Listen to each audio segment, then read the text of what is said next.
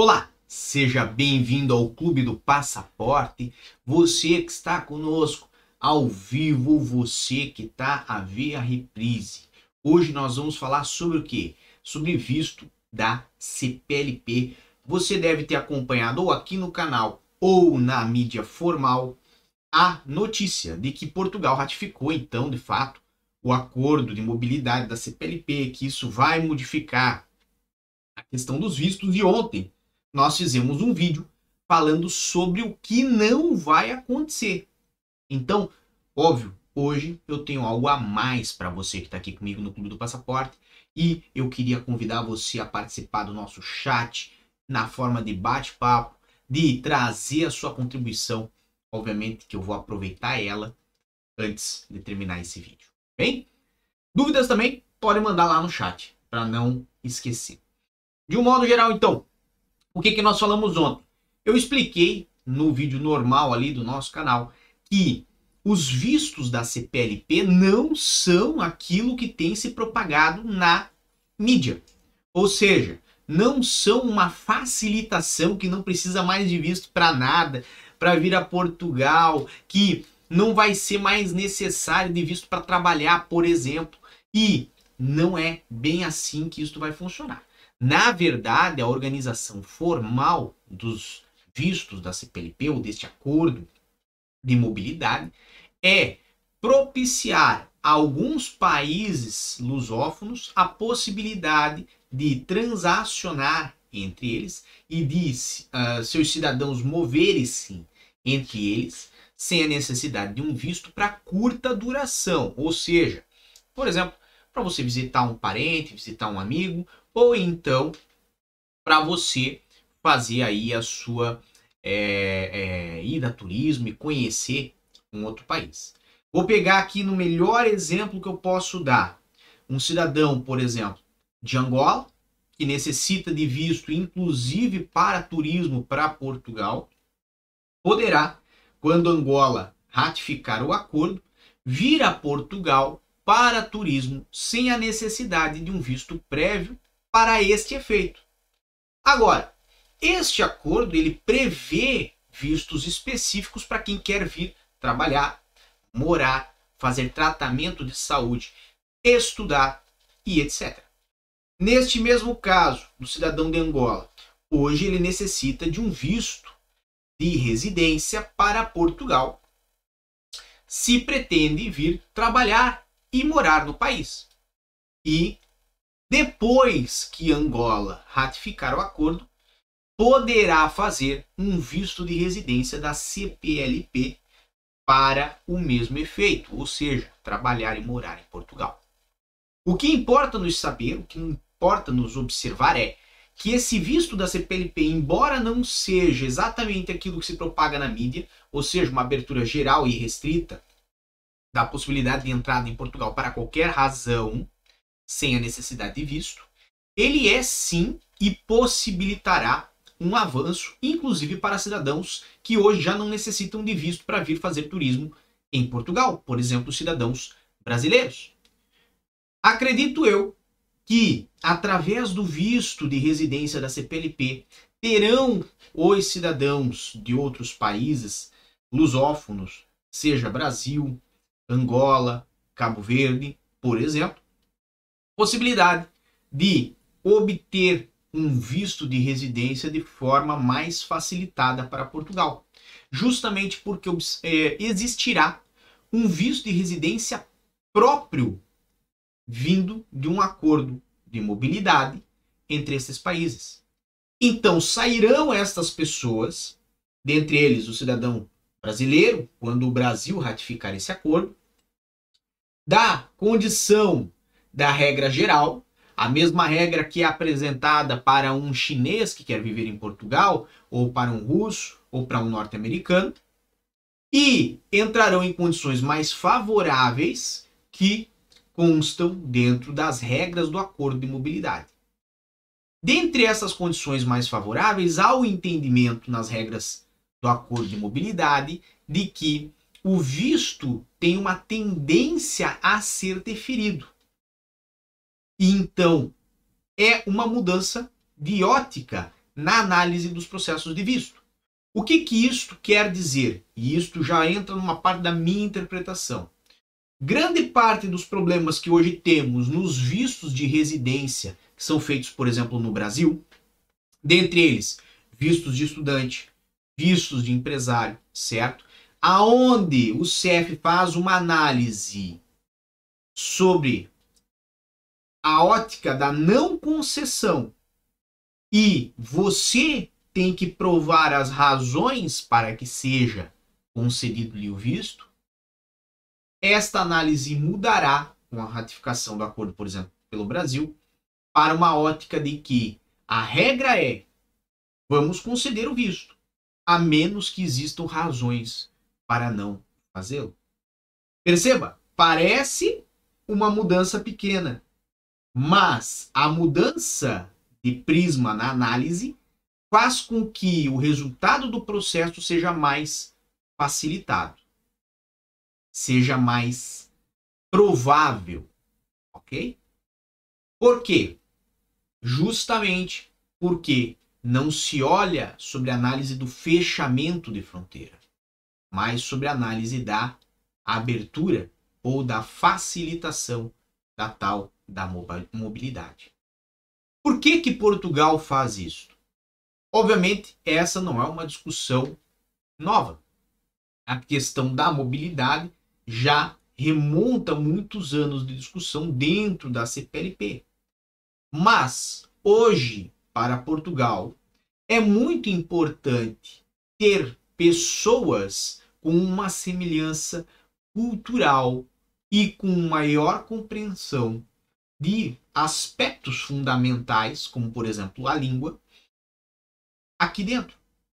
E é muito importante também para Portugal criar condições para atrair essas pessoas, criar condições para angariar muitas destas pessoas dos seus países de origem e fixá-las aqui em Portugal. Ontem, inclusive, veio-me uma pergunta. Se o visto ou a residência da CPLP, ela pode auxiliar a pessoa para ir viver na Europa. E a princípio, não.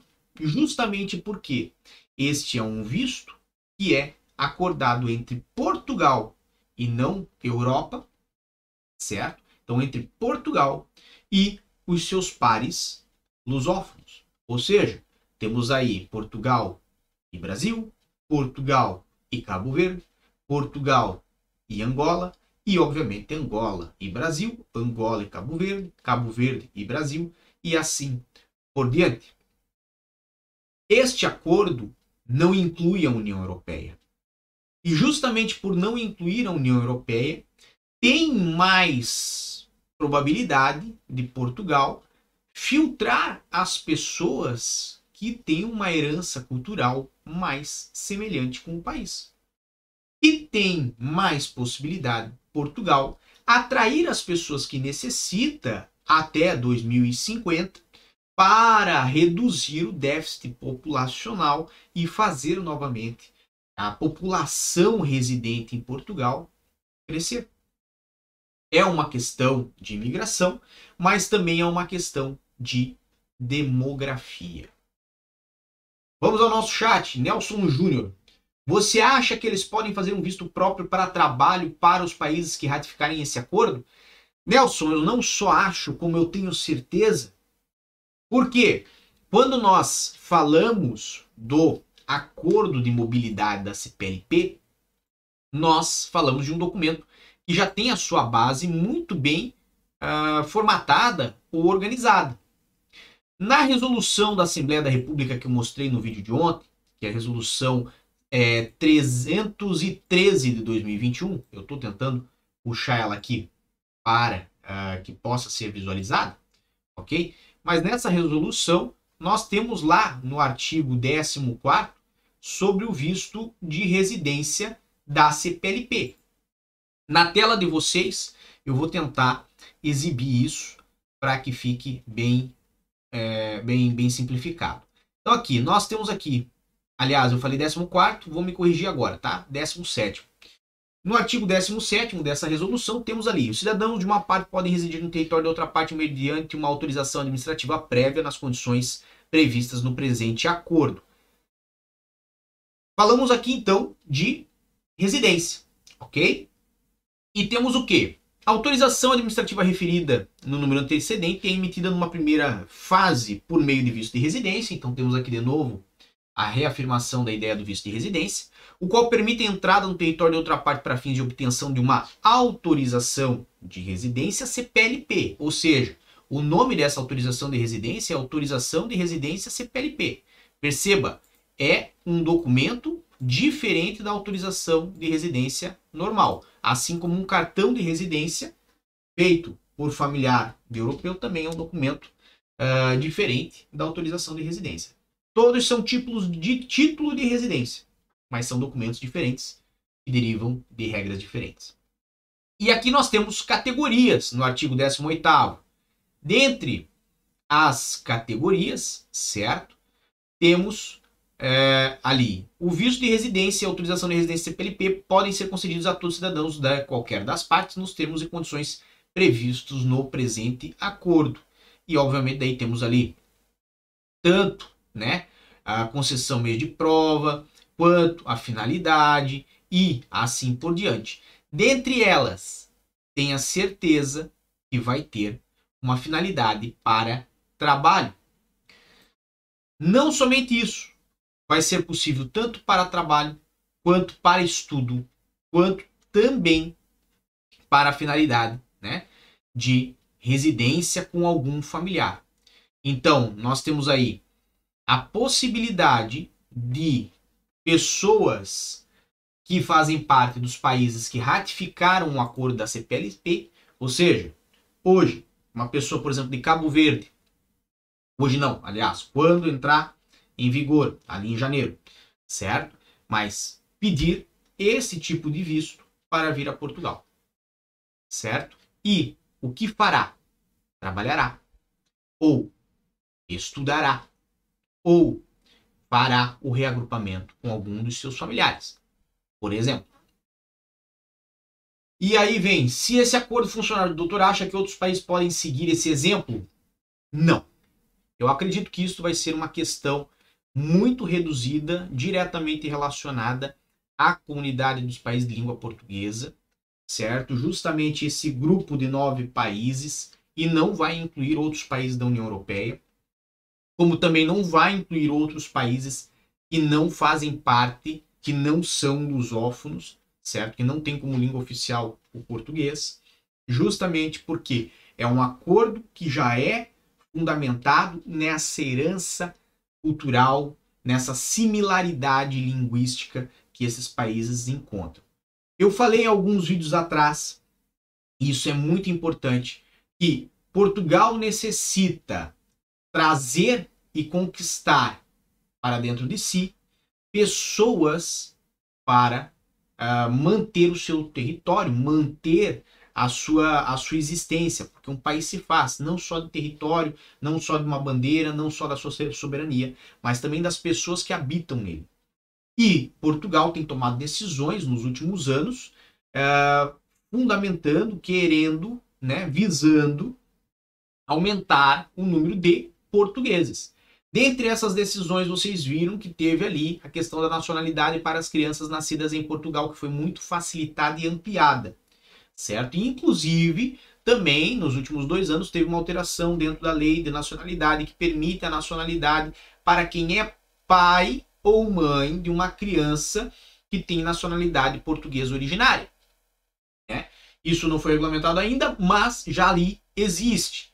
Então, por que Portugal se esforça tanto em dar estas nacionalidades? Poderia ficar somente com a nacionalidade após 5 anos de residência de um indivíduo aqui em Portugal. Mas por que Portugal se esforça tanto para dar nacionalidades? Justamente porque Portugal sabe que quanto mais ele oferece oportunidades para as pessoas se inserirem no país e ficarem no país e permanecerem no país, mais essas pessoas criarão raízes e menos chance haverá dessas pessoas abandonarem o país.